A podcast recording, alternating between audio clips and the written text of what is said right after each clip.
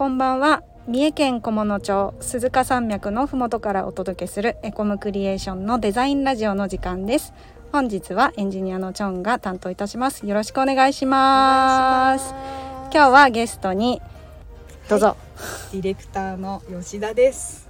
はい、はい、よろしくお願いします。じゃあ前回に引き続きですね、なんと。モンゴルの、そうですね。月モンゴルの。曜日からのそう。月曜日からの引き続きとしまして。そうです。モンゴルのすすめを。はい。モンゴルのすすめと思いうことではい。はい。語っていこうと思います、ね、ちょっと前回あの私が、うん。あの話した経緯なんですけど、うんちょっとその私がモンゴルに大学時代行ってきたよっていう話をしてたら、うん。事務所でチョンさんが私もとなんそとモンゴルに行ってきたよで切り返しが私も私もってなってそんなことあるっていう話からちょっとじゃあスタイフで撮りましょう確といかに。うことになりました。本当そうですよね。はい。ね。はい、はい。でそう。前回ねすずちゃんがどういう経緯でモンゴルに行ったかっていうお話、はい私もちょっとしたんですけど私はあのなんだろう子供たちを連れてキャンプに行くみたいな、うんそういうあそう今思うと15年前もそういうなんかキャンプとか自然とかに興味があったのかももしれないですね。モンゴル今ふと思ったけど、モンゴルから始まったかもしれないです。そう。で、あのいろんな国からあのちびっ子たちが集まって、うんキャンプをするみたいなイベントがあって、うん。そこに私は引率する側の人として、うん。はい、20代中盤ぐらいの時に行ったんかなと思って、はい、25歳だったとしてはい、引率で初めての土地にそ行ってそ子供たちをこう見守りながらはい旅をするって、かなりハードル高いことをもうされて、う、そう、すごいね。すごいね、あのでもすごいいい経験で。であのもう海外に飛び出すっていうのもすごい大好きだったし、はい。い、ろんな国に行きたいみたいなのもあったし、喜んで行ってきた記憶がはい。うん。あります。そう。多分セントレアから直行で行ったのかなモンゴルに。あの空の便で。そう。でみんなそれぞれの国からあの集まってきて、うん。集合して、うん。えっ、となんか日本でいう青年の家みたいなところはい。に宿泊しながらこう仲良くなったり、そのモンゴルのモンゴル舞踊とかモンゴルの民族に触れたりしながら楽しむっていう、はいイベントでしたね。ちなみに私はうん、内モンゴルっていうちょっとモンゴルうんうんうん本当本当のあの真ん中にあるモンゴルより中国寄りのモンゴルに行ったんですけど、はいはいはいはい。その時はちょっとツアーのうんその、カリキュラムが不思議で、うん、まず大阪港からフェリーでフェリーなんですね。そう。上海前聞いてびっくりしたけどまたびっくりした。船で行けるんだね。船で行けるんですよ上海に行くんですよまず。大阪港から大阪港から。上海にこう1日半ぐらいかけてもうやること何もない状態でもうぼーっとしながら過ごしてで上海で一回ちょっと観光したりして、うん。でそっからねあのなんと寝台列車に乗ったんですよね。すごい。初めて乗った寝台列車がかなり癖の強いあのー今はこうね七つ星とかいろいろあるじゃないですかはい綺麗。ない寝台列車、ねそんなんじゃなくて乗ってみたい憧れそる。うはい。もうなんかなんだろう言うなればに日本でいう、まあ、JR のなんか 新快速ぐらいの 車両にはい。ベッドが3つ3つだからうん一部屋に6結構人みたいな。で男女一緒なんですよね。え、それはみんな知り合い？知り合い？知ってる仲間で？に。2日前に知り合ったいろんな大学の子が一応まとまっては出てたんですけど。あでも楽しそうじゃないですか。若いからできるよね。ちょったとおばあちゃんになっては生きづらいでね。痛いよねねあの車内私の販売とかもあったりして。まあなんかそんな流れでそう行きました。楽しそう。あの希望によっては飛行機で行くっていう方もいなるほど。そうそれが嫌だっていう人もいスたんで。マートな方も見ええるのですね。ースマートな方は飛行機で。へえなるほど。そっか私、ねそんな船乗ってとかしてないと思う。多分直行で行った気がする。本、当にあの、まあ、料金が安かったっていうのもうんあって、うんあのコスト削減だったのかもしれないですね。あでもいいですよね、うん。学生とかだったらね。うん。そんなに高いお金じゃなくて行けたらいいですもんね。いいですよね。需要はありますよね、うん。私はだからウランバートル空港っていうところに着いて首都になるのかなモンゴルのそうですよね。直行でね。ウランバートル。に着いて。そしたらやっぱり日本とモンゴルってすごい交流が深いですよね。はいはい。なのであの日本語をまず使える方も私の周りには結構いたし、うん。あとなんだろう言葉も日本カラオケとか。ああそうかそうそう。日本の文化みたいなのもちょっとあったりあとはお相撲さんがのそう銅像がドーンってこう こう中央広場みたいなところにあったり、ね。あとモンゴルのその主要な政治家の方とかにもなんかお会いしたりとかもしてたんですけど、もうなんかそのお相撲の会の出身の方とかいたりして、日本に行って帰ってこられてそこでもう有名になってっていう。そうそうそうそうそうそう。そうそういう流れですね、うん多分。っていう方がいたりして。そうそう。なのでなんか親しみやすいというかそんな感じもしましたね。ねうん。えーでもウランバートルさっきこう写真見せてもらったんですけど、うんかなり都会ですよね。都会でした久しぶりにさっきねラジオで話すからちょっと見てみようと思って、ね、検索してみてたんですけどそう。高いビルとかも結構あったりしてて都会的な。ななんかさっき喋ってたんですけど、うん。名古屋ぐらい？名古屋よりちょっとハイソサイティなうん。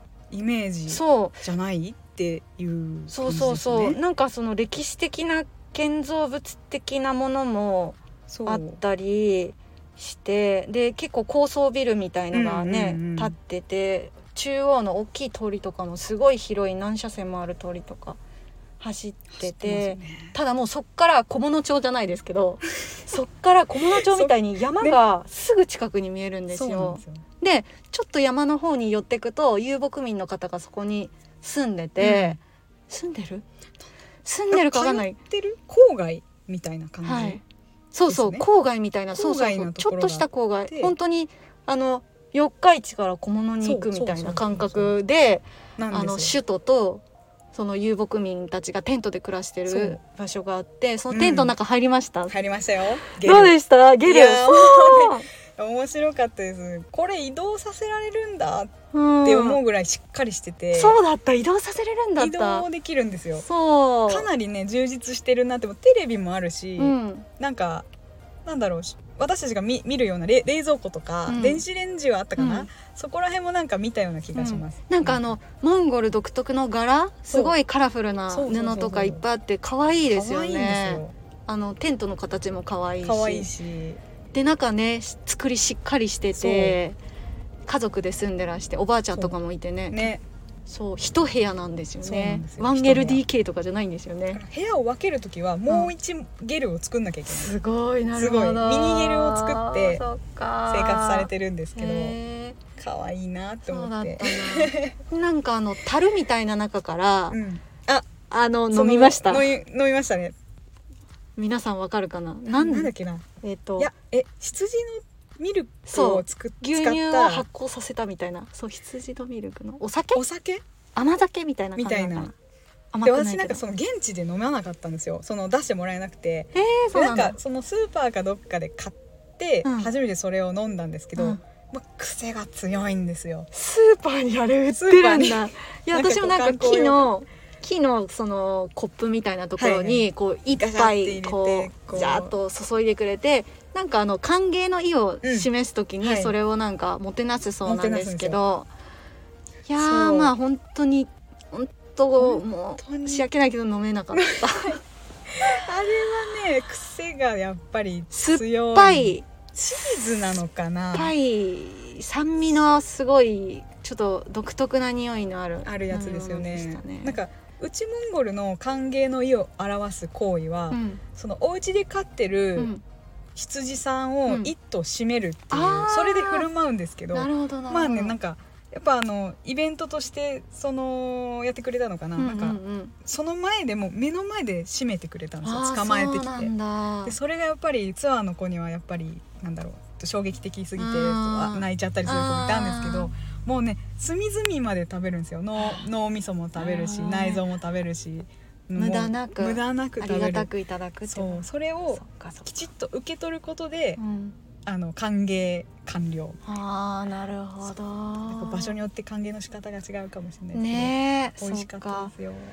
そう、うんなんかあの文化の違いを感じながらこうお互いコミュニケーション取っていくのってすごく楽しいですよね。ねえ。知らないことを広げていけるってもう本当にそ人生に必要なことだなうねなんかやっぱりここに住んでたりこう同じ場所日本とか同じ地域とかに住んでたりすると、やっぱりそれが当たり前になってすいつの間にかうん。無意識のうちに当たり前になって過ごしたりしがちだけど、うん。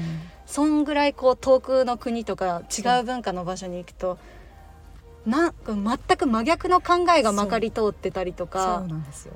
すごいね。なんかあのー意外とその IT 社会になってきて、うん。すごい便利になったなって思うことも多いんですけど、うんうん逆にモンゴルにいてもう現地の生活を見てうんくると、うんうん。逆にこの研ぎ澄まされててそうだね。効率的って思うようなことばっかり。その羊をね丸々きれいに食べるとか、あ確かにのー一人一頭その馬を持ってて、ずっとそのちっちゃい頃から一緒にいる馬なんであのお仕事もその馬を使ってやるとか。うんうんなるほどね。ねいやなんか学びが多い。多いですね。もうこれね10年前とかの話をね今はい。ここで昨日行ってきたかのように喋れるような、そんな濃い体験ができたっていう。そう本 そ当また行きたいかな、いいですね。そういいですよ。うんなんか空気も綺麗でよかったな。よかったです。星本当に綺麗だった。星綺麗。ねあのちょっと最後にいいですか？ええ喋りすぎないどうぞどうぞ。なんかあの夜になって、うん。こう外に出た時にそのモンゴルの人が月を見ながら、うん。その時あのすごく細い三日月だったんですよ。ですごく細い三日月の近くにえっ、と星？はい。なんか月の近くに一つ星ありますよね。あれ何星なんだろう。な。んかそのありますよね。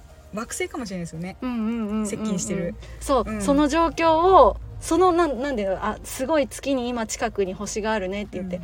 近くに星がある時は晴れるとか寒くなるとかまあなんかそんなんだったと思うんですけど、そのなんか情景がすごい忘れられなくて私めっちゃ綺麗で夜山があって月があって星があって。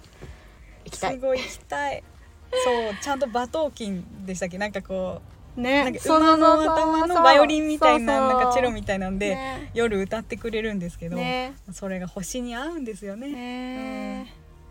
そう。思い出深いですね、うん。モンゴル。いや久しぶりにモンゴルを思い出させてくれてありがとうございました。いい思い出を思い出しました。いろんな人に行ってほしい、う、うんん、ね、そう行ってよかった国になんかあのーちょっと長くなっちゃうんですけど、うん全然あのー以前読みたい本ありますか？みたいな話を私スタイフで元瀬さんと喋って、その時にあのオードリー若林の「ああはいはいはいはいはい。カバーニャなんちゃら」みたいな本を読みましたって話をしたんですよ。えーうんうんでその若林さんもモンゴルに行ってそうなんだ。感動したって話をしてて、うんやっぱ行ってよかった国には結構上がってくる国なのかも、ねとか勝手。に思ってます。なんか心が綺麗になる気がする。そう住んでるまず自然が人も優しい。そうすごいすん。なそう。んかうん損はしない絶対うん。楽しんで帰ってこれる、うんそんな土地だと思われます。ねえ。はい。はいそんなこんなで2日間にわたりはい月曜日と日曜日とね2日間にわたりはい。お話しさせていたこのなんかだきました。旅行トークはまたねちょいちょはいチョンさんとやはい、りたいところまたやり。たいと思いますね。ねはい、ということで、はいはい、本日はお聞きいただきありがとうございました。チャンネル登録やいいねしていただけると嬉しいです。レターもお待ちしております。それではまた次回の配信でお会いしましょう。またねーまたねー